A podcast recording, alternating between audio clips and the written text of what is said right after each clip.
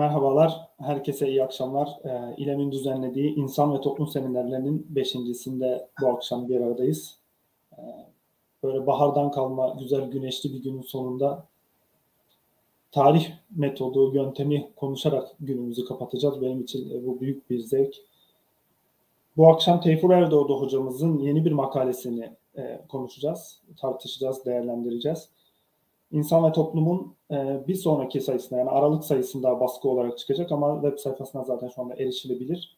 Erken baskı olarak e, yayına girdi. Hocamızın e, tartışacağımız makalesi karşılaştırmalı tarih yöntemi ve eleştirisi üzerine olacak. E, ben öncelikle hocamıza gerçekten bir gönülden teşekkür sunmak istiyorum. Çünkü Türkiye'de özellikle tarih alanında böyle metodolojik konulara, teoriye, yönteme kafa yoran düşünen ve bu konuda yayın yapan e, nadir isimlerden birisi kendisi. E, bu yayınların en sonunda da gayet ilginç bir e, ve tartışmaya değer bir makaleyle e, bugün bu akşam bizimle birlikte hocamız. E, hepimizin bildiği gibi tarih e, ortaya bir disiplin olarak çıktığından beri e, diğer sosyal bilimlerle, diğer disiplinlerle hem yöntem hem araç değiş tokuşu, e, olarak yoğun bir e, faaliyeti olduğunu görebiliriz. Yani kabaca birkaç şey söylemem gerekirse e, tarih her zaman e, diğer sosyal bilimlerden çeşitli yöntemler alıyor. Sosyolojiden alıyor, psikolojiden alıyor, psikotarihe dönüşüyor. Bilgisayarlı bilimler ortaya çıktığı zaman istatistik yöntemlerini alıyor. Buna benzer e, her türlü gelişme tarihe hızlı bir şekilde etki ediyor. Bugün de işte yapay zekalar vesaire artık tarih çalışmalarında gündemimize geliyor. Bize tarihin aslında epey dinamik bir şekilde değişimi takip etmeye çalıştığını gösteriyor. Bu yöntemlerden bir tanesi de yani tarihin başvurduğu yollardan, yöntemlerden bir tanesi de bazen bir araç veya bazen bir metot olarak karşılaştırmalı tarih, çeşitli bilimleri birbiri içinde karşılaştırmak.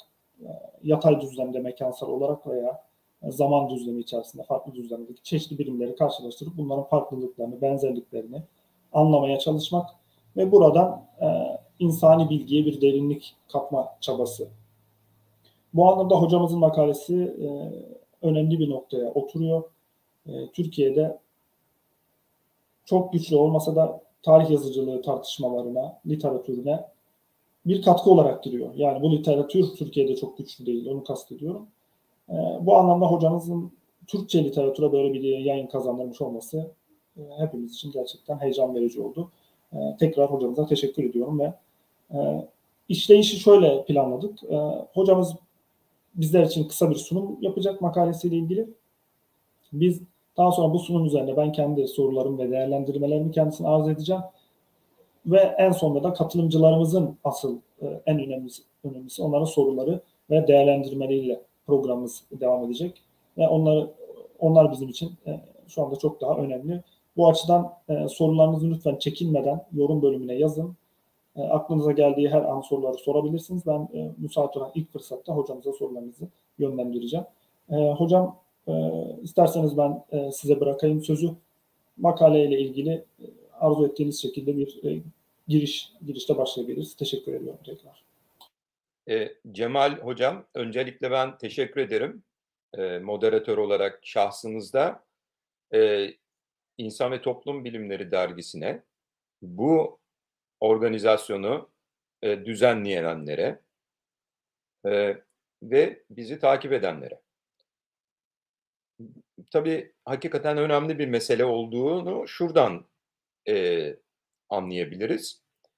Özellikle yüksek lisans ve doktora öğrencilerimize sürekli bir karşılaştırma yapma talebi ile gidiyoruz. Onların çok daha güzel tezler yazmasına veya çok daha güzel neticeler elde edeceğine inancımız dolayısıyla bunu yapıyoruz. E, bu karşılaştırmalı tarih meselesi aslında bir serencama sahip. E, bir hocamız karşılaştırmalı tarih makalesini bana sipariş vermişti. Önce bunu anlatayım hikayesini kısaca. Bir tarih yöntemi kitabı hazırlayacak idi. E, fakat editörlerden bir tanesi benim ismimi görünce e, bu kitapta yer almaması gerektiğini söyledi. Ve diğer editör olan bana makaleyi sipariş veren hocamız durumu izah etti ve benden izin istedi. Yani sizi koymasak alınmazsınız umarım gibilerinden. Şimdi tabii bu bir başlangıç idi. Yaklaşık yani 6 sene olabilir.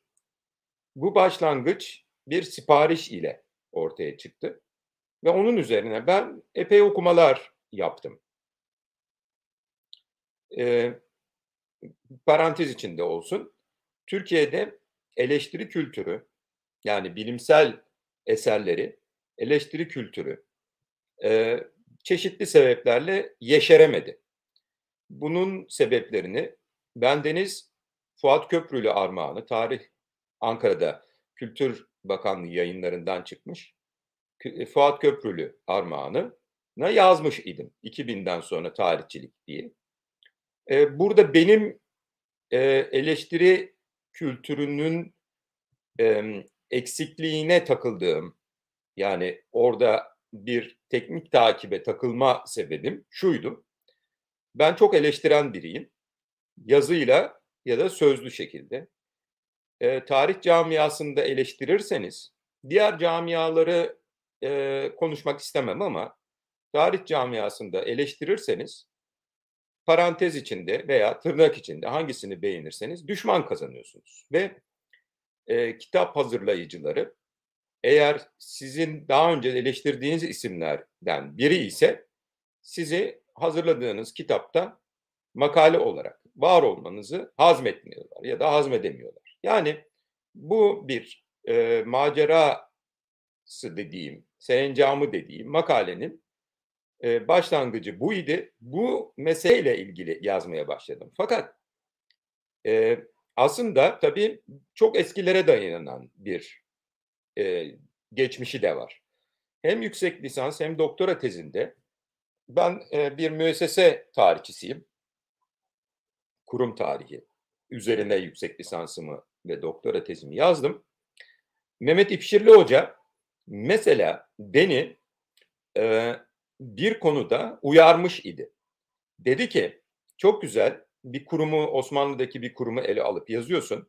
Bunun muadillerini de ele alsan tezinde ne kadar güzel bir bölüm olur tezin için. Şimdi aslında bu bir zehirdi.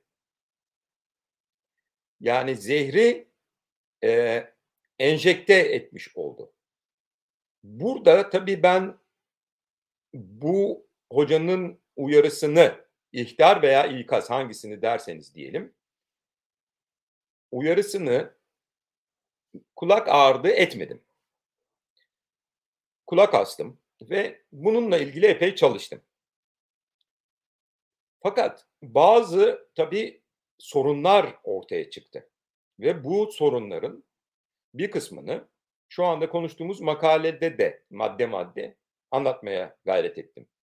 Sorunların en büyüğü bence yani bir pratik uygulama sahasından da yola çıkarak söyler isem ama şunu da tabii hakkını yememem lazım. Benim doktora tezimin veya yüksek lisans tezimin başlığında karşılaştırma ibaresi yoktur. Yani monografidir. Bir kurumu alıp o kurumu Osmanlı'daki bir kurumu alıp o kurumu gün yüzüne çıkarmaya yöneliktir. Fakat bir bölüm olarak konsa ne kadar anlamlı olur. Böylelikle biz e, biricikliğini o kurumun, Osmanlı'daki ele alınan kurumun biricikliğini daha iyi efendim e, hem analiz ederiz hem idrak ederiz. Yani iyi niyetle söylenmiş bir mesele idi. Şimdi orada rastladığım husus şu.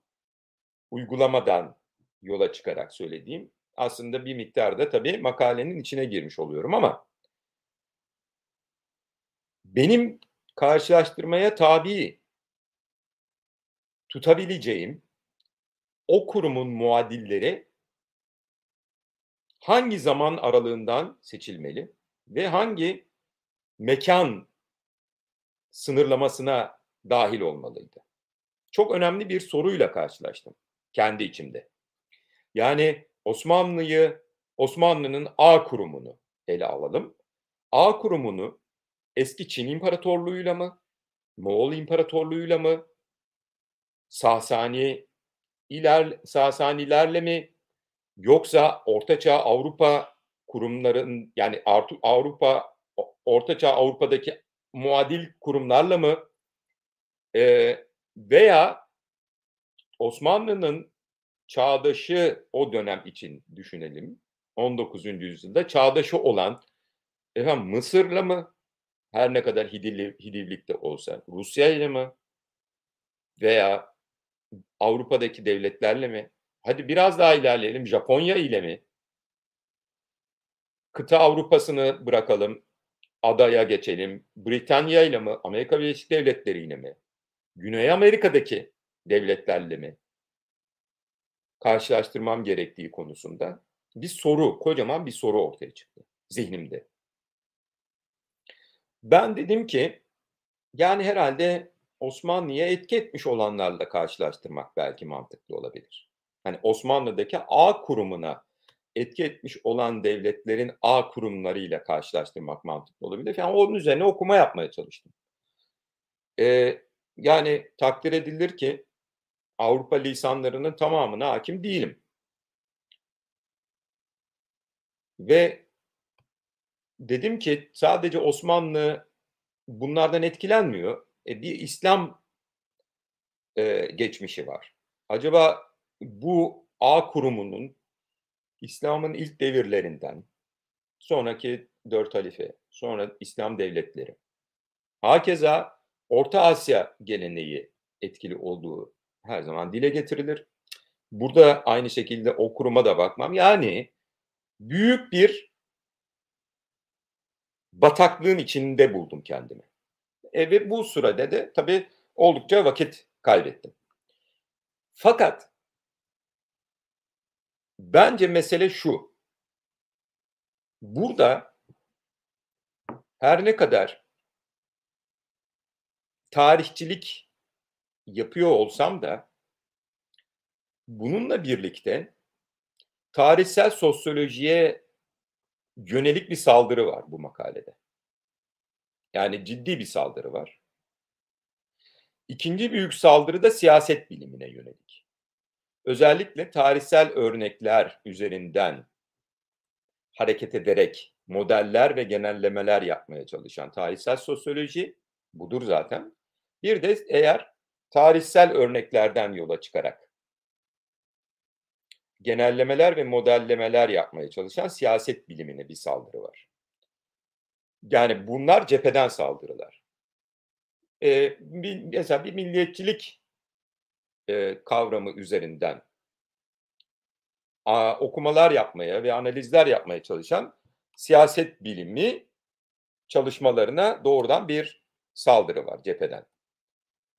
Sebebi tabii önemli bence. Yani bunu ortaya koymaya gayret ettim. Karşılaştırmalı çok cazip ve çok fazla iva edici bir tarafa sahip. Bir özelliğe sahip. Fakat dikkat ederseniz karşılaştırma belki insanın mevcudiyetinden itibaren yani ortaya çıkışından itibaren mevcut olan bir fiil. Yani kutsal kitaplara atıf yapmaya gerek yok. Doğrudan insanın varlığıyla ortaya çıkan bu durumu belki düşünceye yaklaştırmak için örnekler seçilebilir. Yani iblisin kendisiyle Adem'i kıyaslaması. Meleklerin aynı şekilde anlamaya çalışırken insanla kendi arasındaki farkı bir kıyas yapması. Ama hızlıca geri dönmeleri. Adem acaba Habil ve Kabil'le Habil ve Kabil arasında bir kıyas yaptı mı? Demek istediğim şu. İnsan zihni kıyas yapmayı bir araç olarak Kabul ediyor. Tamam. Fakat bu kıyasların çoğunluğunda biz farkları ortaya koymaya yönelik kıyaslar olduğunu görüyoruz. Bu makalenin sonunda işlediğim bir konu.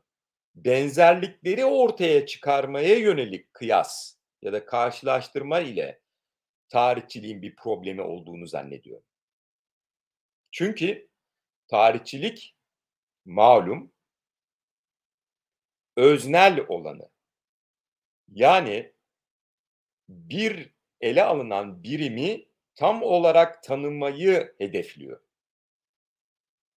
Ve belki büyük bir laf gibi gelebilir size. Lakin genellemeleri ve modellemeleri tarihçi olarak cehalet ile tanımlıyorum. Çünkü genellemelere ulaşabilmek için evet kıyas yapılıyor, modellere ulaşabilmek için kıyas yapılıyor.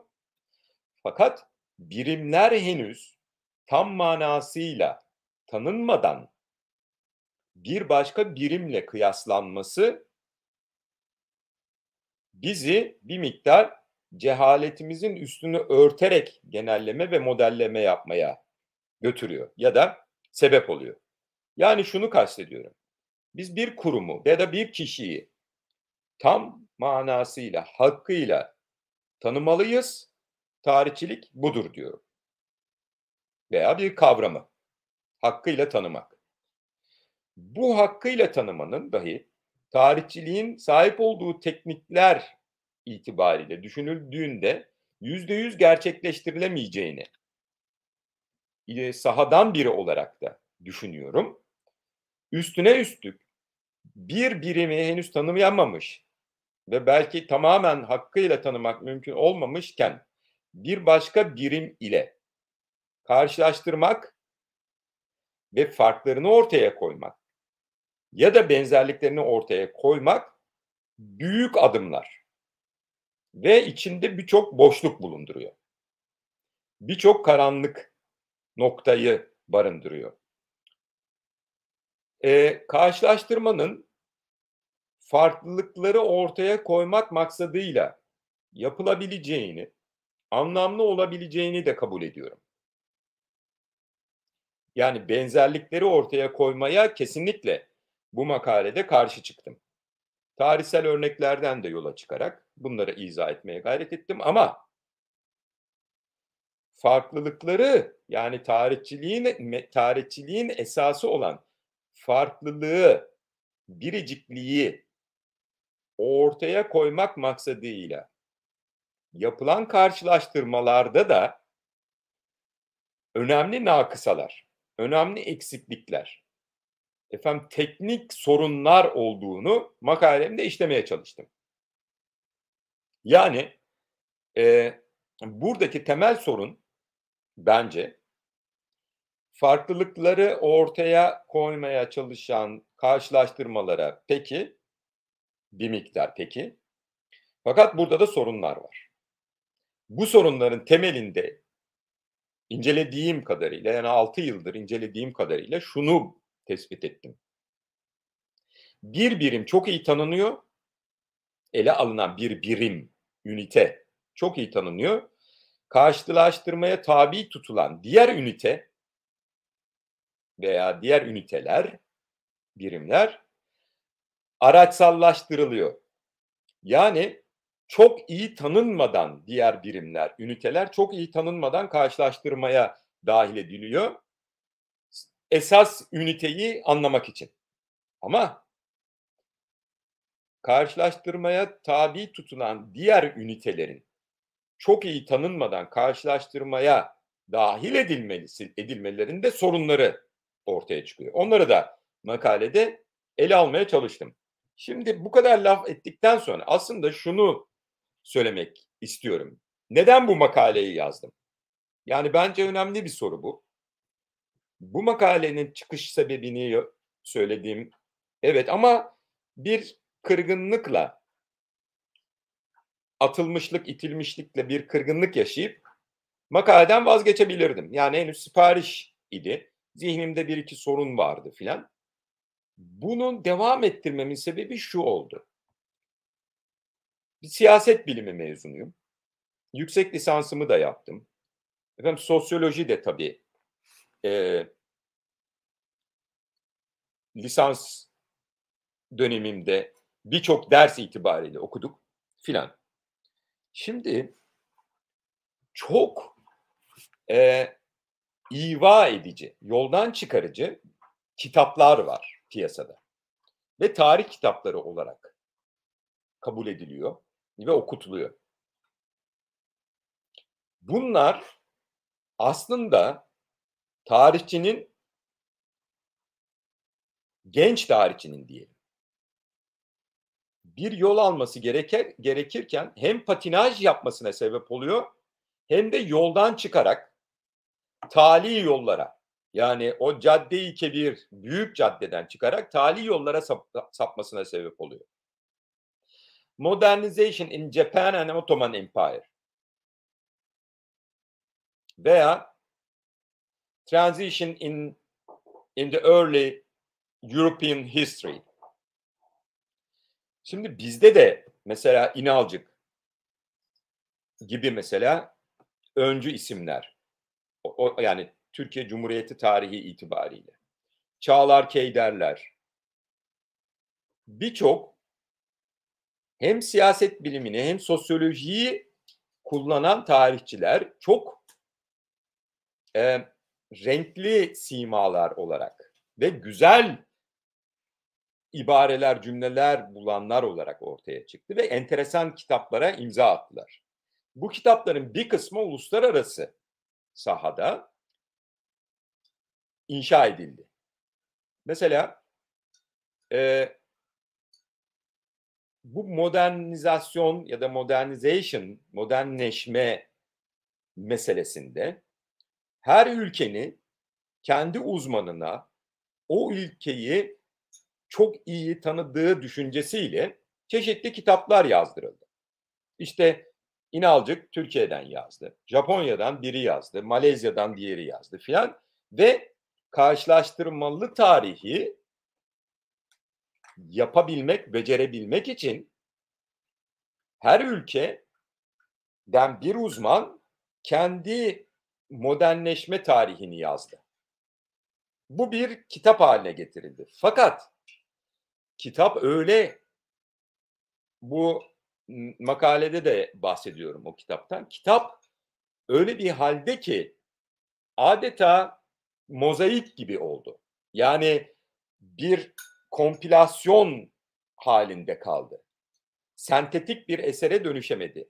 Yani şunu kastediyorum. Mesela Japonya'nın modernleşme kurumlarını Osmanlı'nın modernleşme kurumlarını ele alıyoruz ama diyelim Japon okuluyla Osmanlı okulunu ele alıp veya üniversitesini diyelim hadi biraz daha daraltalım. Aynı yüzyılda Japon üniversitesi ile Osmanlı Darülfünun'unu alıp sentetik iç içe geçmiş muazzam tahlil yapılabilecek bir kitap olamadı. Olamaz da. Bunu ancak bir kişi yapabilir mozaik yerine iç içe geçmişlikten bahsediyorum. Neden bunu bir kişi yapabilir? Çünkü aynı sorular ile aynı sorular ile yüksek eğitim kurumuna yaklaşman gerekiyor. Ve eğitimin itibariyle aynı sorular size dikte edilse dahi bir Japon tarihçisine ve Osmanlı tarihçisine aynı sorulara eğilme ve arşiv araştırması sonuçları bulmak gibi birçok e, benzemezliğin burada hikayesini anlatmaya çalıştım bu makalede. Bir kişi yapabilir evet ama Japonya'yı çok iyi bilmesi. Aynı zamanda Osmanlı'yı çok iyi bilmesi lazım. Böyle bir uzman dünya üzerinde henüz yok. Bunu mesela çok insan tartışıyor. Bizden işte Spivak Harvard Üniversitesi'nden bunu uzun uza diye bahsediyor. Ve dile getirdiği sorunlardan bir tanesi şu. birincil kaynaklara ulaşsın, birincil kaynakları tek başına okusun. Fakat kaynaklarda geçen ibareleri birbirine çevirdiği yani tercüme ettiği zaman bile anlam kaybı yaşayacak. Bunları da tartışıyorum makalede. Ee, yani bir Darül Fünun deyince veya hani başka bir örnek olsun. Osmanlı Meclisi Mebusanı ile Fransız parlamentosunu aynı yüzyıl itibariyle ele alıp karşılaştırsak bile ikincil kaynakları kullanmamak şartıyla sadece birincil kaynaklara ulaştığımızı farz edelim. Burada bile çeviri problemleri yani çevrilememezlik ile ilgili bir sorun var. Fransız parlamentosunun efendim e, sahip olduğu özellikler ile Osmanlı Meclisi Mebusanı'nın sahip olduğu özellikleri birbirinin farkını ortaya koymak maksadıyla birbirinin birbirinden farkını ortaya koymak maksadıyla karşılaştırmaya tabi tutsak bile buradaki kavramların çevrilemezliği karşılaştırmada arızalara sebep oluyor. Bugün için zor değil. Bir Fransız meclisi mebusan uzmanı olmak. Pardon, Fransız parlamento uzmanı olmak ama aynı zamanda da Osmanlı Meclisi mebusan uzmanı olmak. Yani zor değil dediğim hakikaten bir kişinin ömrünü buna vakfetmesi gerekiyor. Hani zorluğu böyle bir şey. Birisi hakikaten ömrünü parlamentoya vakfetmiş olabilir 19. yüzyıl parlamentosuna. Gerçekten meselenin burada da arıza ya da bu çalışmanın da bu şartlar yerine getirilmiş olmasına rağmen arıza vermesinin sebebi makalede uzun uza diye tartışılmıştı. Şimdi e, müsaade ederseniz ben şunu söylemek istiyorum yani genç tarihçilere. Tarihçilik yapalım. Fakat hani beni dinleyenler arasında vardır muhtemelen. Hani onları da kızdırmak istemem ama sosyoloji, psikoloji, siyaset bilimi ve onun ürettiği genellemeler ve modellerden uzak duralım.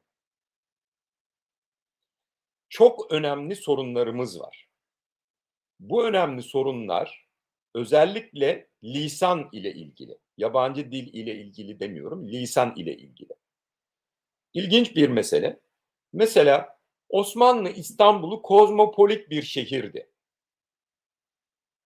Bakın, e, çok rahat kavramları harcayabiliyoruz. Ve yerli yerinde olmadan kullanabiliyoruz. Kozmopolit demek dünya vatandaşı demektir. Osmanlı'da kozmopolit aydınlar vardı 19. yüzyılda. Fakat Osmanlı'daki şehirlerden İzmir, Selanik, İstanbul kozmopolitti demek. O kavramı ne bildiğim ne bilmedi yani bilmediğimizi gösterdiği gibi çok yanlış bir tanımlama da ortaya çıkıyor. Şimdi bunu neye istinaden yapıyoruz biliyor musunuz? Efendim e, Paris, Berlin, Londra gibi bir şehirdi İstanbul. Ve bu karşılaştırmalar yine beni affetsinler o kadar süfli düzeyde yapılıyor ki. Hani benim eleştirdiğim, makalede eleştirdiğim düzeyde yapılsa aslında zaten ciddi bir ilerleme kaydedilebilir. Hiçbir bilgiye dayanmadan herhangi bir Londra bir 19. yüzyıl Londra bilgisi, herhangi bir 19. E, yüzyıl Paris, Berlin bilgisi olmadan işte bir yerden okumuş oluyoruz büyük bir tarihçi.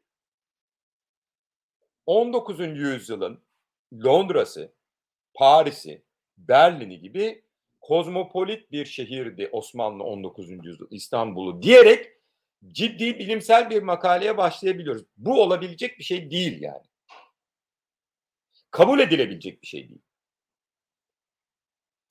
Türkiye'deki büyük sorunun ben eleştiri kültürünün olmamasına bağlıyorum. Bunun sebeplerini tekrar ediyorum. Fuat Köprülü armağanında yazdım. Eleştirirseniz e, yaşam alanınız daralır. Tarihçilik, mafyatik ya da mafyöz bir örgütlenme arz ediyor şu anda. Atıflar bile atıflar bile belli gruplar içinde yapılır. O gruba dahil değilseniz atıf alamazsınız. Şimdi bu kadar problemli bir yazımı sadece yazımdan bahsediyorum. Yani dilden ve lisandan bahsediyorum. Bu kadar problemli bir lisanı eleştirmediğimiz zaman ortalık kendini tarih eseri vermiş kişilerle doluyor. Çünkü eleştiremez, eleştiremiyoruz. Şimdi benim ikinci bu makaleyi yazış sebebim de şuydu. Genç tarihçilere ciddi bir uyarıda bulunmak. İçeriden gelen biri olarak yani hem sosyoloji hem siyaset bilimi içeriden gelen biri olarak bu alanlar ile vakit kaybetmeden ciddi eserler vermenin yolu bir ünite, bir birim üzerine eğilmek ve bunu olabildiğince iyi tanımaya çalışmak. Monografi olmak zorunda değil.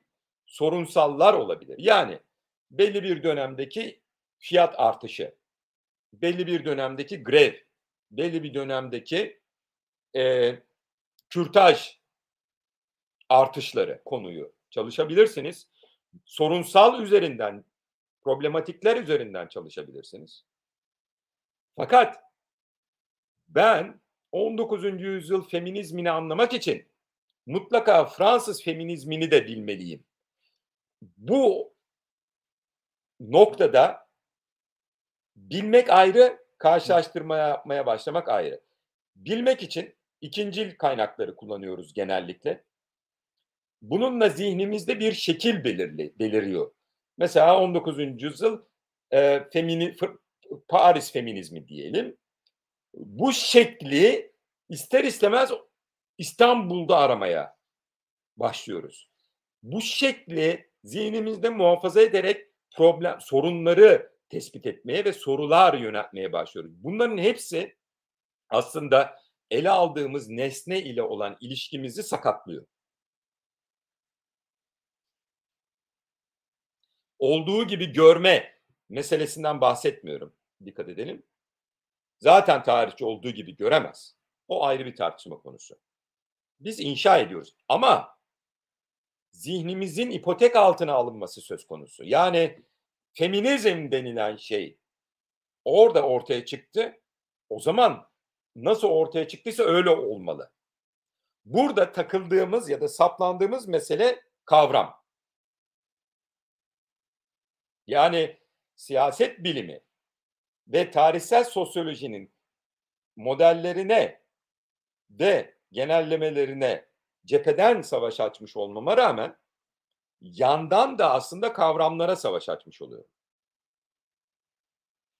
Şunu kastediyorum. Yani bir kavramı tarihçi mecburen kullanmak zorunda kalıyor. Mecburen. Çünkü konuşuyoruz ve bizim dilimiz gündelik dil. Fakat şunu anlamak mecburiyetindeyiz. Osmanlı Devleti ile Rus Devleti dediğimiz zaman bu ikisinin ismi olan devlet ikisinde de aynı değil. Yani ikisinde farklı. Bu farklılığı nereden bilerek konuşuyorsun? İşte bu karşılaştırmadan elde edilen bir bilgidir. Fakat dikkat edin çelişkiye ya da tenakuza düşmüyorum. Çünkü benzerliği değil farklılığı tespit etmeye yönelik karşılaştırmalar bunlar. Biz yapmadık. Bir Rus tarihçisi yaptı. Sonra sen de bir Rus tarihçisini okuyarak diyorsun ki Rus devletinin özellikleri bunlar. Yani tarihçilere şu, seslenerek şunu söylüyorum. Kavramlar da aslında genellemelerin sonucunda elde edilmiş modelimsi yapılardır. Tarihçiler mecburen kavram kullanır. Fakat kavramın içine aldıklarının birbirine benzemediğini bilir ve bizim için benzemezlik önemlidir. Hatta şunu da yani çok ilerilere gitmek istemiyorum. Yine tarihin konuları içinde kalmak istiyorum. Hükümdar dediğimiz zaman hükümdarın efendim büyük yetkiler verdiği isimler dediğimiz zaman yani şansölye, vezir azam, sadr azam bakın dikkat edelim. Hiç bu farklı ülkelerdeki karşılaştırmalara gitmeden kendi tarihimizden vezir azamlık müessesesini çalıştığımız zaman bile bunun Osman Gazi'nin yanındaki ye efendim son padişahın yanındaki arasındaki farklar ortaya çıkıyor. Yani elimizde kavram olarak tuttuğumuz ve yüksek ifade gücü olduğuna inandığımız şey aslında bir genellemeden ibarettir. Hükümdarın yardımcısı hiçbir şey ifade etmiyor. Adını koyduğun zaman sadrazam, vezir azam, vezir azamı da ortadan çıkaralım. Sadece sadrazam kalsın. Sadrazamların bulunduğu dönemden sonuna kadar kiler bile birbirinden farklı. Kurum olarak. Demek istediğim şu. Hem model hem genelleme hem de kavramlardan olabildiğince uzak bir tarihçilik önerisiyle aslında bu makaleyi yazdım. Ve tekrar ediyorum gençlere sözüm şu. Diyorum ki boşuna vakit kaybetmeyin. Çok renkli alım yani şöyle e, hem renkli hem çok havalı başlıklarla kitaplar yazılıyor. Bunlar üzerinden mesela Tanzimat Fermanı'nı okuyorlar. Onunla Magna Carta'yı karşı aman Allah'ım yani siyaset özellikle siyasal kökenlilerin ve siyasaldan gelenlerin veya siyasa, siyasalda bulunanların yazdıkları eserler çok tehlikeli. Aşırı genellemeler içeriyor. Tarihte bilmedikleri ya da tarihi bilseler bile bu birincil kaynakları e, hazmetmeden ikincil kaynaklar üzerinden okuma mesela isim verelim rahmetli olmuş arkasından rahatça atıp tutabiliriz. Şerif Mardin. Okunabilecek bir şey değildir Şerif Mardin. Baştan sona hatalıdır. İddialı da konuşayım. Alıntılar işimize yarar ama o alıntıları biz zaten tarihçi olarak görmek zorundayız. Şerif Mardin'in özelliği alıntı yapar biliyorsunuz. Bol bol böyle blok şeklinde sayfalarına o alıntıları yapıyor. Hiçbir faydası yoktur. Kim için? Tarihçi için yoktur. Başkasına karışmam. Ama minicik bir münevver ve mütefekkir vasfın varsa tefekkür dünyamıza da hiçbir katkısı yoktur. Boşa geçmiş bir zaman diyebilirim. İddialı ve kibirli konuştuğumun farkındayım. Fakat gençlerin zaman kaybına uğramasını istemiyorum. Boşuna zaman kaybıdır bunlar. Bu tür eserler verilecek. Dünyanın her tarafında veriliyor. Bu tür eserlere ulaşım tabii ki. Fakat sizi götüreceği yerden kurtulmanız bataklığa battıktan sonra çok zaman alacaktır. Bir Jön Türk imgesi uyanacaktır zihninizde mesela. Şerif Mardin'in yüzünden diyelim. O imgenin tahsih edilmesi esas kaynaklara ulaştığınız, okuduğunu aman Allah'ım falan. Yani bu çünkü biz şunu kabul etmiyoruz. Yeni bilim de bunu kabul etmiyor da. İstisna kaideyi bozmaz, bilimciliğin lafıdır. Biz istisnaların değerli olduğunu kabul ediyoruz. Yani insan topyekün ele alınamayacak kadar değersiz bir varlık değil. Birey, kurum, an, hareket bunlar istisnadır. Genellemeler re kaideyi bozmaz. Bunu tabii çok büyük bir aymazlık olarak algılıyorum ben. Bilakis orta çağdaki adını sadını bilmediğimiz bir kadın bile genellenerek köylülerin içinde ele alınabilecek kadar değersiz bir varlık değil. Bilmiyorsan onun hakkında bir şey, bilmediğini ishar edersin, ortaya koyarsın. Koskoca Jön Türk kitabını yazıyor mesela. Başka şeyler de yazıyorlar. Burada adamların ne şahsi mektupları, ne hayatları, ne birincil kaynaklar, gazeteleri okumuş, gitmiş bilmem. Yani olacak şeyler değil bunlar. Sonuç itibariyle şunu söylüyorum. Bataklığa düşmek çok fazla zaman harcamanıza sebep olur. Çıkmak birincil kaynakları okumakla mümkündür. Yani kişiyi tanımakla mümkündür. Bir Jön Türk dediğin adamı tanımakla mümkündür. Ee, çıkamayabilirsiniz. O zaman işte ortadaki parantez içinde, tırnak içinde söyleyelim, Türk aydını olursunuz. Başka isimler de var. İdol. Hatta bunların bazıları sağcıların, bazıları solcuların idolü. İdollere ve tanrılara taş atmak istemiyorum. Lakin bu makalenin yazılış amacı kısaca böyleydi. Şimdi minicik bir şey söylemek istiyorum. Ben e, başlıkları da belki arkadaşımız gösterecek ama yani bir tanım verdim. Karşılaştırmalı tarih nedir? Fakat burada bizim bu tanımın yanında acayip e, karşılaştırmalı tarihimsi başka e, tarihler var. Mesela efendim paylaşılan tarih diye ayrı bir tarih yöntemi. Aktarılan tarih ayrı bir tarih yöntemi. Kültürel aktarım modeli ayrı bir e, tarih yöntemi. Kesişen tarih ayrı bir tarih yöntemi. Yani takılmışız bir e, karşılaştırmalı tarihe. Bu karşılaştırmalı tarih yukarı, karşılaştırmalı tarih aşağı. Demin saydığım isimler. Rin yanında bütünleşme tarihi, integration history ayrı bir yöntem.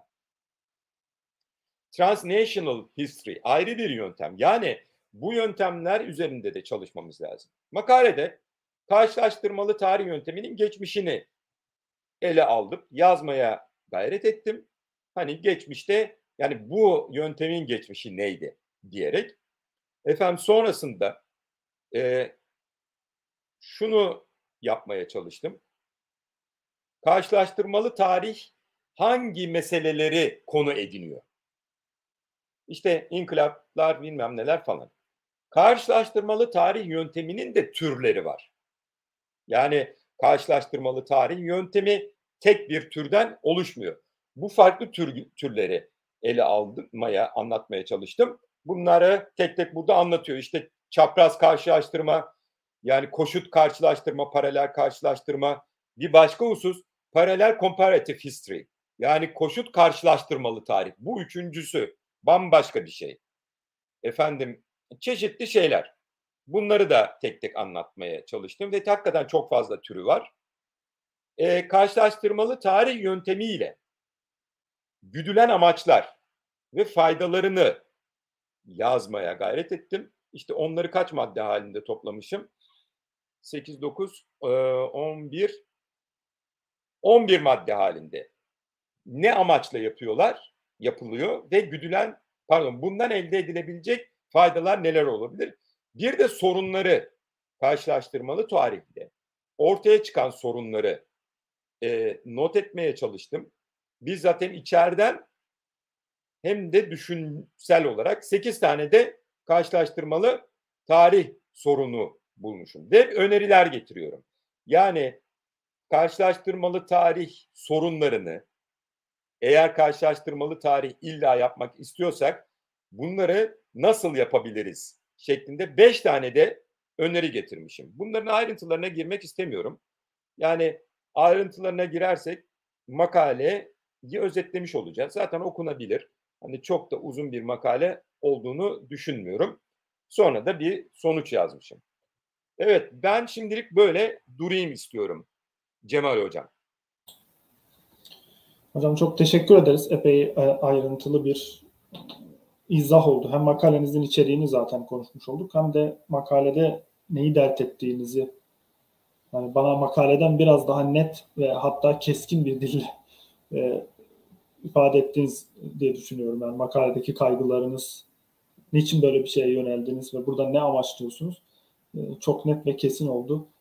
Tarihle uğraşmak isteyen arkadaşları da hani hem uyardınız hem bir taraftan korkuttunuz gibi hissediyorum. Yani eleştirirseniz düşmanlar kazanacaksınız, mafyatik bir yapının içine gireceksiniz.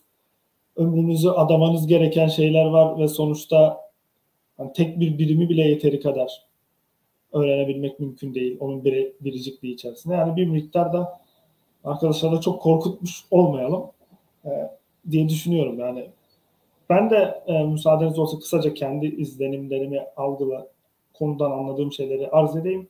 E, sonra e, okurlardan, dinleyenlerden sorular geliyor. Onları e, onlara geçebiliriz.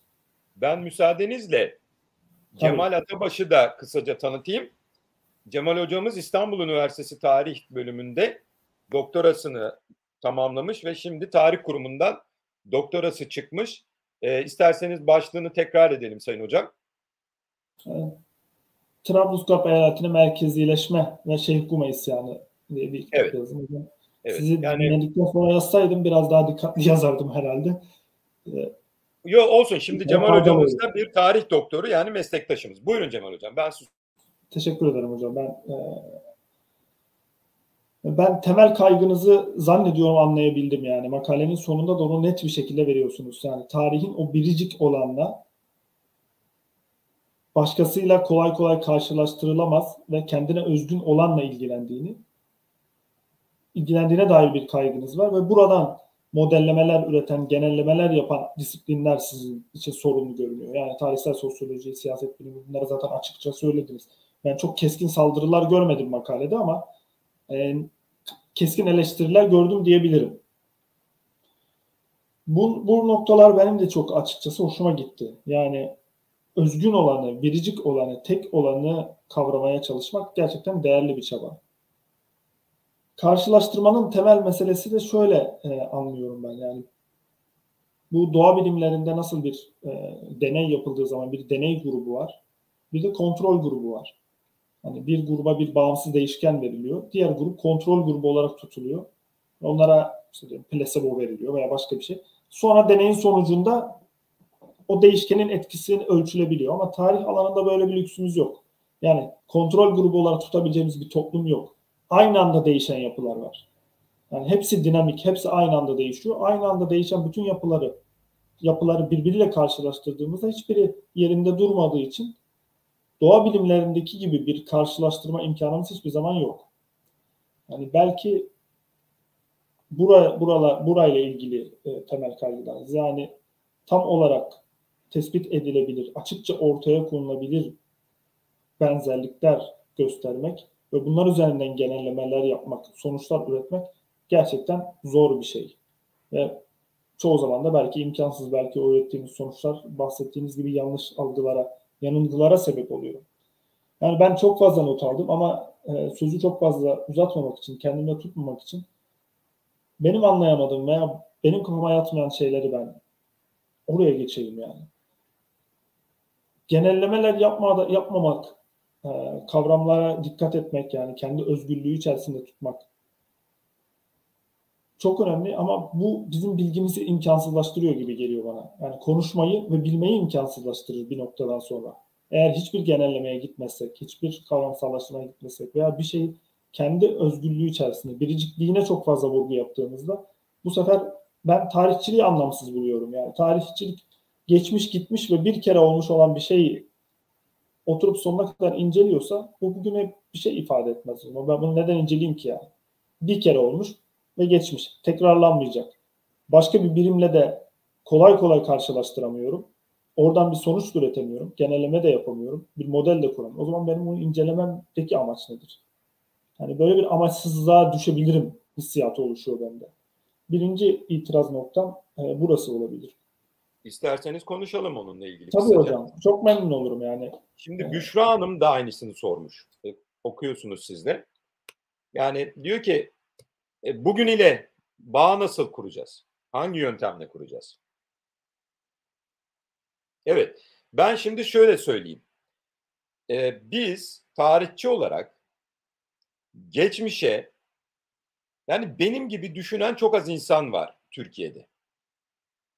Tarihçiler arasında ve benim bildiğim. Mesela bunlardan biri Ethem Eldem. Bir başkası Hakan Erdem. Yani şöyle söyleyeyim. Biz geçmişe e, merak sahikiyle eğiliyoruz. Oradan bir fayda elde etmek gayesiyle değil. Faydayı genellikle siyasi erk gözetiyor ve geçmişin verilerinin tarihçiler eleğinden geçtikten sonra bunu toplumsal dönüşümü sağlamak maksadı, dönüşümü gerçekleştirmek maksadıyla yapıyorlar siyaset. Ee, yani yönetim, siyasal erk her ne derseniz diyebilirsiniz. Fakat geçmişin bana tarihçi olarak kazandırdığı en büyük fayda bireysel olarak tatmin sağlaması. Şöyle söyleyelim, e, bu mesleği icra ederken almış olduğum haz, mesleki haz, benim bu mesleği icra etmemdeki temel sebep. Bugün ile bağlantısını benim öğrendiğim, benim anladığım kadarıyla hiçbir tarihçi bugün ile bir bağlantı kurma zorunluluğuna sahip değil. Bunu siyaset elinde bulunduranlar, yönetim erkini elinde bulunduranlar kullanabilir. Tarihçiler olarak kullanılmamasını tavsiye ediyoruz. Çünkü dün ile bugün arasında herhangi bir anlamlı bağ da kurulamaz. Sizin söylediğiniz gibi Cemal Bey. Yani eğer bunlar biricik ve tekrarlanamazlarsa o zaman bunları araştırmamızdaki anlam nedir? Cevap veriyorum. Yani ve bu cevabım Ethem Eldem'in ve e, Halil Berktay'ın ve işte Hakan Erdem'in de cevabı olduğunu biliyorum. Cevap veriyorum. Herhangi bir anlam yok bu işte.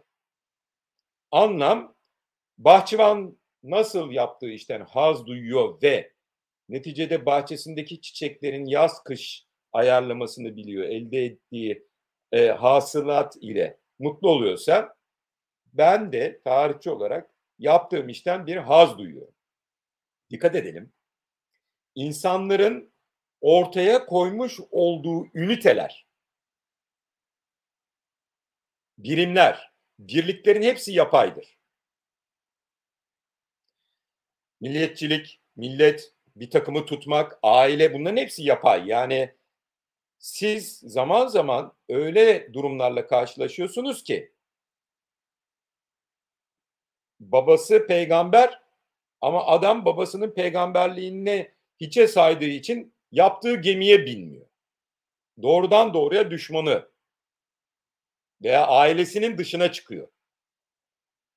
Yani kan bağı dediğimiz hiç yapay olmadığını düşündüğümüz yapılar bile inanılmaz yapay yapılar arz ediyor. O yüzden evet biz milletimizin geçmişini yüce geçmişini araştırdığımız zaman ne kadar e, şanlı bir geçmişe ait olduğumuzu göreceğiz. Sadece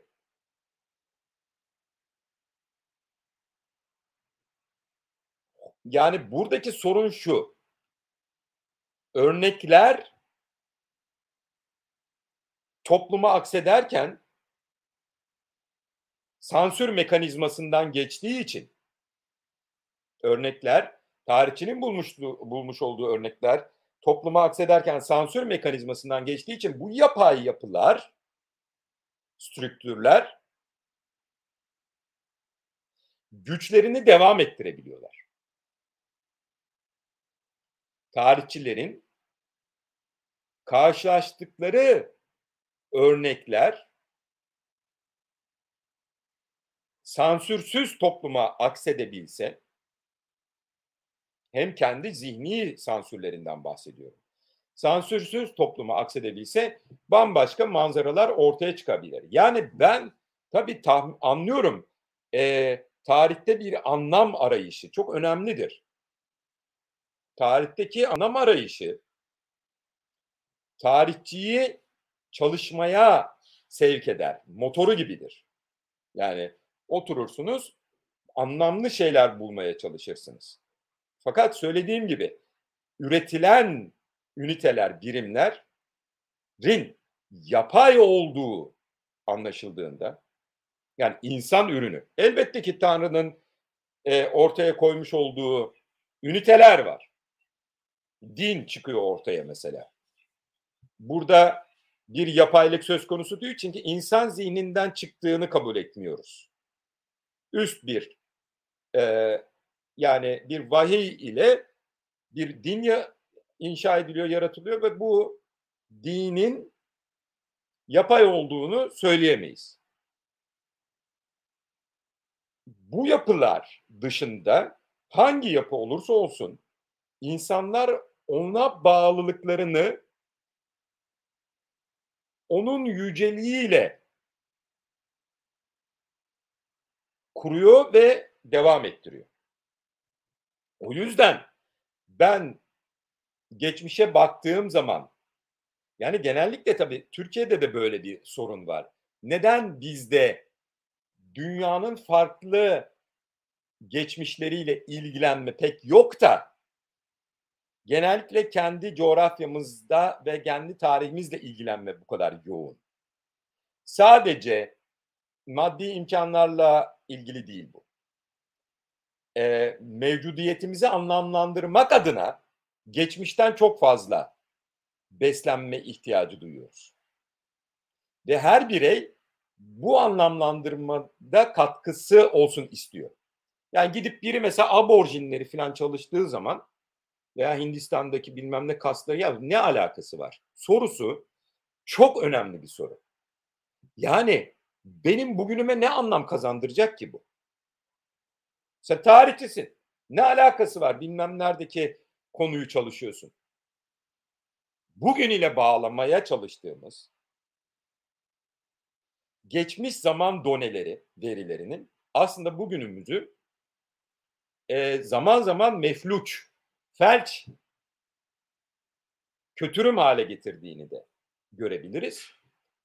E, mesela çok böyle tanınan ve bilinen, herkese cahil diyen birinin sözü Türkiye'de doğmuş bir insan istemese de etrafındaki komşuların yani komşuların tarihinin de bilmek ve öğrenmek zorunda kalıyor diyor. Bunun sebebi geçmiş zaman değil. Bunun sebebi hala hazırdaki siyasal erkilerin bu meselenin yani komşularla olan ilişkisinin temelinde geçmiş problemlerin bulunduğunu zannetmesi ve komşuların da aynı süreç içinde bulundukları için geçmişi birer silah olarak kullanması. Yani şunu kastedelim, kastediyorum. Mesela Ermenistan'ın e, diasporadaki Ermeniler yüzünden Ermeni sorununu, Türkiye'deki Ermeni sorununu bir silah olarak görmesi, bir varlık alanı olarak inşa etmesi. Yani bu bitti, geçti. Ne istendi? Belki toprak talebi, belki maddi tazminat el, elde edilir. Bakın dikkat edelim. Yani toplumların oradaki toplumların eğitim sistemlerini de inceliyoruz biliyorsunuz. Orada körüklenen bir bilinç var. Bu bilinç esnasında tarih kullanılıyor. Tarih anlamlı hale geliyor. Aynısını İsrail ve Filistin meselesinde görüyoruz. Arkeoloji siyasetin aracı haline gelmiş durumda. Yani siz Mescid-i Aksa veya diğer mahallelerde yapmış olduğunuz kazılarda erken Yahudi varlığına rastladığınız zaman ülkenin tapusu bizdeymişizcesine bunların tamamı bir tarih algısıyla ilgili. Ama bu algıyı paylaşmak zorunda değil tarihçi. Tarihin araçsallaştırılmasıdır bu kısaca söyleyeyim. Yani e, dün ile bugün arasında bir bağ şöyle olabiliyor. Ben mesela oturuyorum, tarihten garip hikayeleri okuyorum. Bugünümü şen ediyor bu benim. Mutlu ediyor. Evet bu kadar yani tarihle veya geçmişle bugün arasında bir bağ kurduğum zaman. Yani bu kadar yani benim gibi düşünen tarihçi sayısı az onu biliyorum. Evet cevabı bu şekilde veriyorum ama sizin e, eleştirinizi de anlıyorum. Evet Cemal Bey. Aslında ben hani kendime sorduğum soruyu size soruyorum. Ben de uzun yıllarımı yani uzun bir süreci 200 yıl önce Libya'nın çölünde geçmiş kavgalara araştırmaya ayırdım diyelim. Hani bunu yaparken bir miktar entelektüel haz alıyorum tabii ki. İlginç ilginç şeyler keşfediyorum. Kendimi o günlük siyasetin veya günlük olayların ötesinde tutuyorum vesaire ama hep de hep de bu şeyi sormadan edemedim yani. Ben bunu neden yapıyorum yani? Ben buradan ne elde edeceğim? Ve ben sadece bireysel hazzım için bunu yapabilecek durumda da değilim yani. Bir devlet üniversitesine Efendim, şimdi bakın felsefi minik bir cümle de ekleyeyim. Efendim? Faydacılık. Evet. Aslında çağımızın büyük problemi faydacılık. Bilimin teknolojiye indirgenmesi gibi bir şeydir bu. Ya bilim bilim bunu konuşma kardeşim. Covid'i hızlı şekilde çözecek teknolojiyi çalıştır. Yoksa işe yaramıyorsun sen. Hatırlayın tarihe uzun yıllar yani asırlar daha doğrusu saldırının temelinde bu var Aristoteles'ten başlayan. Ya şiirin bir faydası var. En azından aşık olan kadının veya adamın ne hissettiğini ve sonunun ne olduğunu bana anlatıyor. Sen öyle bireysel hikayeyi anlatıyorsun ki bir türlü genelleyip oradan ben fayda çıkaramıyorum. Faydacı bilimden yana değiliz biz. İlim başka bir şey. Çünkü ilimle bilimi birbirinden ayırırken şunu kullanıyorum ben. İlim hikmetli bilimdir. Yani içinde bile bir hikmet taşıyor. Bilimde hikmet olmak zorunda değil. Hikmetin de nasıl tarif ettiğimi söyleyeyim. Hikmet niçin sorusunu içinde barındırır. Yani yağmur niye yağıyor? Nasıl yağıyor? Bilimdir. Niye yağıyor? Hikmet. İşte ilim bu. Fakat biz tarih yapıyoruz. Bilim. Tarihin yanına hikmeti koyarsak o başka bir tartışma konusunu doğurur. Bu sefer hangi hikmet sorusu karşımıza çıkar? Yani Müslüman adamın e, insanın ek, eklediği hikmet mi? Hristiyanın hikmeti mi? Ateistin belirlediği hikmet mi? Yoksa Musevi'nin belirlediği hikmet mi? Tarihi olaya eklenen hikmetten bahsediyorum. Yağmur niye yağar sorusu bilimin dışında. Ben tarihin içinde olabilir fakat bu sefer de herkese hitap eden bir tarih ürünü veremeyiz. Sadece Müslümanlara hatta sadece cemaatlere yönelik hikmet olabilir. Bir örnek vereyim. Yani ne için yapıyoruz tarihi? Mesela e, Risale-i Nur cemaatinin çok a, ilginç örneklerinden biri şudur. Birinci Dünya Savaşı'nda Mekke Medine yani mukaddes toprakların kaybedilmesinin hikmeti belki siz duymamışsınızdır. Belki şu anda bizi izleyenler duymamıştır. E, haremeyne put dikmemektir. Eğer Birinci Dünya Savaşı kaybedilmemiş olsa idi biz putlarımızı hareme de, haremeyine de dikecektik. Bu Risale-i Nur'da geçen bir cümledir. Bakın ne kadar sekter yani cemaatçi bir hikmet.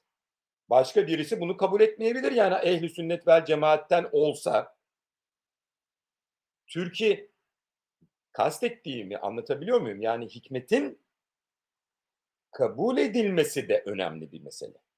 O yüzden hikmet herkesin kabul edebileceği bir tanım yapamaz. Ancak mukaddes, kutsal, vahiy yoluyla bir hikmet bildirilmişse ona ya iman edersin ya etmezsin. Ama iman edenler için ortak bir hikmet vardır orada. Fakat görüyorsunuz bir bilim insanı dediğimiz tarihçi üzerine bir de hikmet işlerse ki biz eski tarihçilerimizin çoğunda bunu görüyoruz yani. Hikmet işin anlamlandırma tarafıdır. Ve sekter. Evet durdum şimdi. Cemal Teşekkür ederim hocam ayrıntılı açıklamalarınız için. Süremiz de biraz ilerliyor. Arzu ederseniz ben son birkaç değerlendirmemi ifade edip hemen sorulara geçeyim. Dinleyicilerin sorularıyla bitirelim. E, sonuç kısmına doğru özellikle çok haklı buldum ve katıldığım birkaç şey var. Ben bunları da ifade etmek istiyorum. Karşılaştırma yaparken ele alınan o birimlerle ilgili eleştirileriniz bence çok önemli. E, bu birimleri seçerken ki tarihçilerin veya o alanla ilgilenenlerin yönelim yönelimlerinin aslında seçmeci olduğu burada görüyoruz. Yani gerçekleşmiş olanı mesela tek seçenek olarak aldıklarını, başarıları merkeze koyduklarını ifade ediyorsunuz. Ben bunları çok önemli buldum. Yani kurbanlara, maliyetlere bakmadan ortadaki başarıyı herkesin ulaşması gereken bir başarı gibi bir karşılaştırma ünitesi olarak almak gerçekten o bahsettiğiniz hem hikmete aykırı hem de makul bir ilmi çabaya aykırı. Mesela 19. yüzyılı bir örnek verirsek bütün 19. yüzyılı sekülerleşmeye giden bir, bir yüz, koca bir yüzyıl veya Cumhuriyet'in ilanına giden koca bir yüzyıl olarak yazıp okuyoruz. Orada olmuş olan her şey sanki o sonucu üretmeye doğru gidiyordu. Ve o sonuç üretildiği için geçmişteki bunun dışında kalan herkes tarih, tarihten dışlanmış oluyor. Yani bu sonuca giderken ki önemli bir katkı vermemişse hepsini tarihin dışına itmiş oluyoruz ve gerçekten bakışımızı e, kısıtlamış oluyor. Bir diğer örneğiniz karşılaştırma birimleri mesela İstanbul'la Londra'yı Paris'i sürekli kıyaslıyoruz. Tahran'ı Delhi'yi kıyaslamıyoruz çünkü yine orada keyfi bir kriter belirliyoruz. Yani Londra'da gördüğümüz bir şey var ve sanki herkes ona sahip olmak zorunda. Dolayısıyla biz de kendimizi sürekli onunla karşılaşmak zorundayız. Burada da yine bahsettiğiniz tarihçinin ideolojisi, ilgisi ve bir miktarda belki o siyasi amaçları, hedefleri devreye girmiş oluyor ve karşılaştırmayı gerçekten sakatlayan e, sonuçlar üretiyor. Bu noktalarda da e, çok haklı ve doğru e, geldi bana eleştirileriniz ve bunlar gerçekten herhangi bir çabada dikkate alınmalı. Ben, ben söyleyeceklerimi burada bitireyim. Sorulara arzu ederseniz geçelim. Ahmet Özdemir'in bir sorusu var hocam. Bize ait özgün bir tarih metodolojisi var mı? Temel kaygısı Ahmet Bey'in. Yani Avrupa merkezciliğin dışında biz özgün bir tarih metodolojisi üretebiliyor muyuz? Bunun için ne yapmalıyız? Aslında tam sizin zaten yapmaya çalıştığınız şeyi soruyor arkadaşımız. Efendim şimdi tabii İstanbul Üniversitesi'nin e, çok Şimdi, güçlü bir geleneği var tarihçilikte. Mesela bu takip edilebilir. Yani aynı şekilde e, Boğaziçi Üniversitesi'nden Ethem Eldem'in makaleleri, kitapları takip edilebilir. Ama söylediğim gibi özellikle İstanbul Üniversitesi'nin önemli bir geleneği var. Yani bu önemli gelenek e, tarihçiliğin titizliği üzerine kuruludur. Cemal Hocam da bu soruya kendi e, cephesinden cevap versin. Çünkü o da bu sorunun muhatabı ve aynı şekilde doktor olduğu için bizim meslektaşımız. Buyurun hocam. Estağfurullah hocam. Ben sizden rol çalıp da sorulara cevap vermiş olmak istemem ama en azından şunu söyleyebiliriz. Hani bizde en azından bir arayış var hepimizde. Ve e, kendimize ait bir metodolojisi ortaya koyabilmemiz belki sizin bu bahsettiğiniz eleştirilere dikkate alarak Yani bu yanlışlara düşmeyerek bir tarih yazmaya çalışmak e, belki daha bütünlüklü bir metodoloji kurmamızı mümkün kılacaktır. E, birkaç soru var. Ben hızlı e, geleyim isterseniz. Büşra Hanım, Büşra Tosun Durmuş. İslam'ın neden orta çoğu yoktur, yoktur kitabı üzerinden bir karşılaştırmalı bir başarılı bir karşılaştırma olmuş olabilir mi bu diye soruyor. Size teşekkürlerini sunuyor. Yani Batı'nın orta çağının var olmuş olması Bauer'in yakın zamanlarda çıkmış kitabı. Yani ve İslam'da bunun bir karşılığının bulunmamasını bir karşılar başarılı bir iş olarak addeder misiniz diye soruyorum. Efendim şimdi tabii kitabı ben okumadım. Okumadığım için üzerinde konuşmam doğru olmaz. Fakat şunu hatırlatmak isterim. Uğur Tanyeli İlem'e geldi ve çok güzel bir konuşma yaptı. O da İslam şehri is, ismini taşıyordu. İlem'in videoları arasında bunu bulabiliriz. İslam şehri kavramsallaştırmasının nasıl nakısalara ve sorunlara sahip olduğunu anlattı. O yüzden mesela Batı Orta Çağ dediğiniz zaman yine büyük bir kavramsallaştırma var. Okumadım, tekrar ediyorum. Fakat Batı Orta Çağ hangi Batı, hangi şehirler birbirine ne kadar benziyor, birbirinden ne kadar farklılar ve onları bir her cümerç bir böyle çuvalın içine doldurup bir orta çağ e, imgesi varmışçasına sunmak bence bir problem arz ediyor. E, dediğim gibi çok hani zihin açıcı bir konuşma. İslam şehirleri. Açın Uğur Tanyeli, İlem yazın bulacaksınız.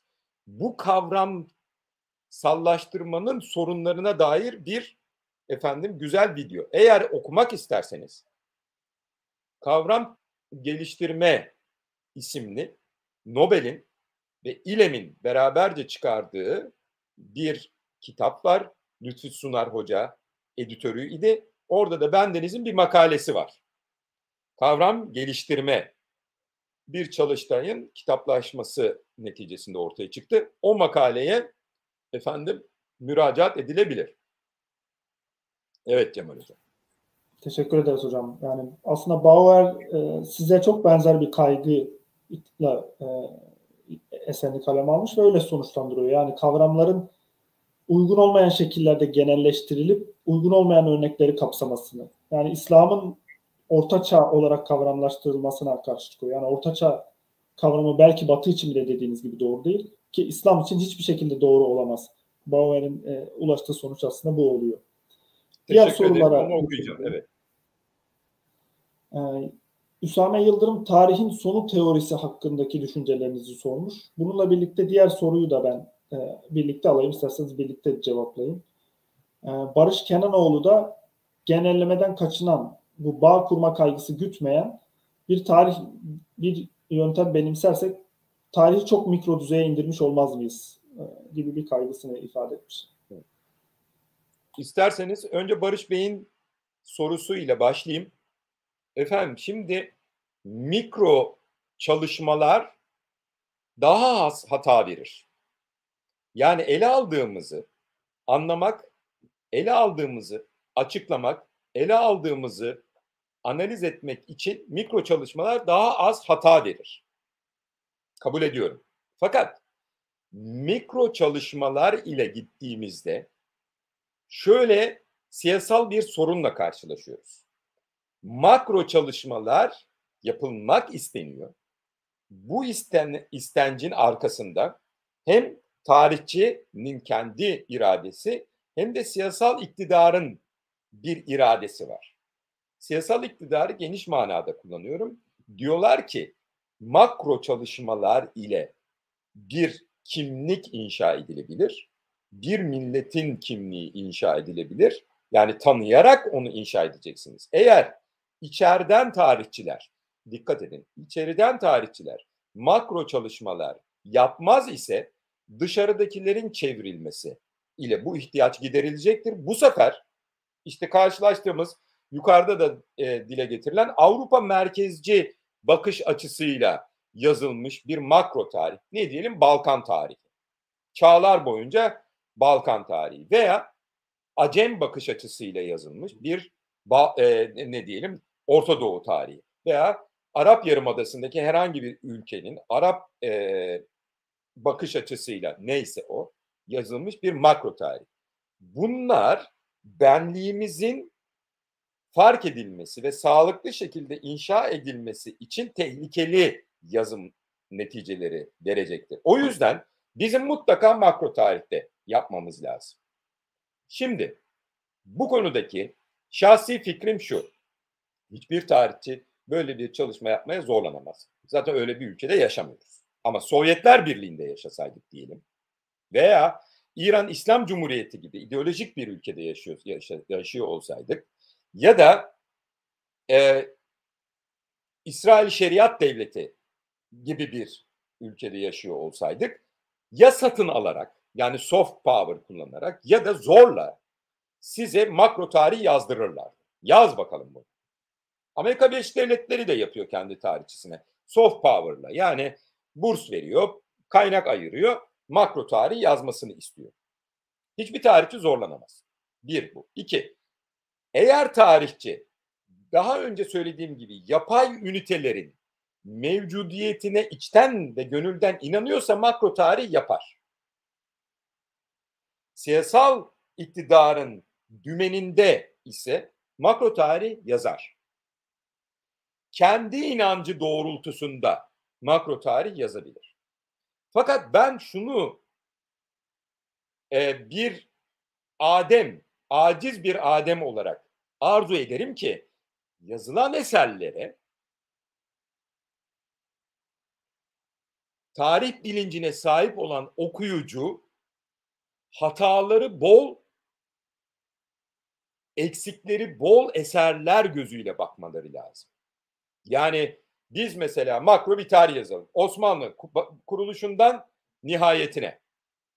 Bu eser yazılırken o kadar minik noktalar var ki açığa çıkmamış ve belki bir yüz yıl daha çalışıla çalışıla üzerinde çalışıla çalışıla yani gerçeği bir miktar daha fazla kavranabilecek, ihata edilebilecek o minik noktalar henüz ortada yokken makro bir çalışma verildiğinde okuyucunun bilincinin şu olmasını arzu ediyorum. Dedim ya aciz bir adem olarak. Ha okuyorum ama bunun hayli cesurca inşa edilmiş bir tarih eseri olduğunu nun farkında olarak okuyorum. Yani güzel yapsın. Dikkat edin. Öyle büyük eserler dünya tarihi yazıyor. Mesela bir heyet, bir editörün eşliğinde. Yahu şimdi Cemal hocamız mesela Trablusgarp'ı yazmış küçük bir kısmını. İddia edemez ki ben son noktayı koydum. Daha başka şeyler bulunduğunda bu ortaya konulmuş olan tahsiye edilecek diyecektir. E sen kalkıp da koskoca Osmanlı İmparatorluğu tarihi yazdın mı? Burada bazı şeyleri aşırı derecede e, hani yontuyorsun bir şey şekle sokuşturmaya çalışıyorsun da değil. Atlıya atlıya yazıyorsun. Atlıya atlıya yazıyorsun. Yani e, sevgili dinleyiciler biz henüz hangi ülke bitirdi? Asla öyle bir şey yok. Hangi ülke bitirdi? Fakat biz henüz dediğim gibi daha küçük kurumsal yapıları bile hakkıyla çalışamamışken sebebi de çok zengin bir geçmişimiz olması. Böyle makro büyük tarihler yazdığımız zaman bu çalışmaların birer teklif olduğunu düşünelim. Ama bu teklif mikro çalışmalardan çok daha fazla eksiklikler ile mağlup. Aşırı genellemeler ile dolu. Aşırı yorumlar ile dolu. Hani hermeneutiks'teki aşırı yorum, yorumlar ile dolu diye düşünüyorum. Cemal hocam da fikrini paylaşırsa ben çok memnun olurum. Estağfurullah hocam. Ee, ben bu konuda kaygınızı anlıyorum zannediyorum. O makro bir tarih yazmak veya böyle büyük hikayeleri dinlerken hep şunu hissediyorum. Yani aslında olanı anlatmıyor. Olmasını arzu ettiği şeye beni yönlendirecek bir hikaye kurguluyor. Yani dünyanın nereye gitmesini arzu ediyorsak ona dair bir hikaye dinlediğimi hissediyorum. Yani mesela hani Osmanlı tarihini örnek verdiniz. Askeri başarılar, zaferler, güçlü padişahlar, emri dört kıta, yedi kıtaya ulaşan liderler hikayesi anlattığımızda aslında biz geçmişte olanı tespit etmekte değil, gelecekte olmasını arzu ettiğimiz şeyle ilgilenmiş oluyoruz bir miktar. Evet. Yani veya bunu bu şekilde kurgulayan bana o hissiyatı veriyor. Dolayısıyla dediğiniz gibi gerçek ayakları yere basan e, ve o tarihin her şeyine dokunabilen bir çaba olmuyor bu. Başka bir amaç e, burada yer almış oluyor. Tabii... Bazen şöyle biraz eski olsun diye şöyle bir örnek veriyorum. Yani bir gün ben de büyük bir Osmanlı tarihi yazarsam sadece şey sultanları alacağım oraya. Sarayından hiç çıkmamış. Edebiyat, felsefe, müzik, tasavvuf bunlarla uğraşmış olan bir padişahlar serisi kurgulayıp diğerlerine atlayarak yazacağım yani. Böyle bir dünyaya gitmek istiyorum. O zaman işte askeri başarılarla dolu olan tarihleri bir paragrafta geçeceğim yani. Burada bir şey olmamış bu dönemde. Fazla bir hadise yoktur. Ciddi bir üretim yoksa, entelektüel üretim yoksa o dönemi es geçerek. Bir makro tarih kurgulama hayalim var benim de. Şimdi burada bir de şunu eklemek lazım. Bu toplumsal açıdandı. Yani toplum böyle eserleri okuduğu zaman e, tarih bilincine sahip olduğunda bu eserlerin e, manzarasıyla. Bir de tarihçiler açısından makro tarih yazma ile ilgili bir meselemiz var. Mesela Uzun Çarşılı yazdı rahmetli. Fakat fazla eser olmadığı için raf ömrü uzun oldu onun. Şimdi o kadar hızlı bir çağa girdik ki bu hızlı çağda çok fazla veri akışı var. Bu çağda makro tarih yazdığınız zaman raf ömrü kısa olacak onun. Çok hızlı yanlışlanabilecek. Çok hızlı hataları bulunacak. Çok hızlı eksikleri bulunacak ve gözden düşecek. Yani uzun çarşılı kadar bile şanslı olamayacak. İnalcık kadar bile şanslı olamayacak. Çünkü İnalcık yazdı, İş Bankası'ndan çıktı. İşte bir iki senedir raf ömrü devam ediyor. Henüz bozulmadan duruyor. Fakat o kadar çok hızlandı ki bilgi ve veri akışı eksiği hatası çok hızlı meydana çıkacak.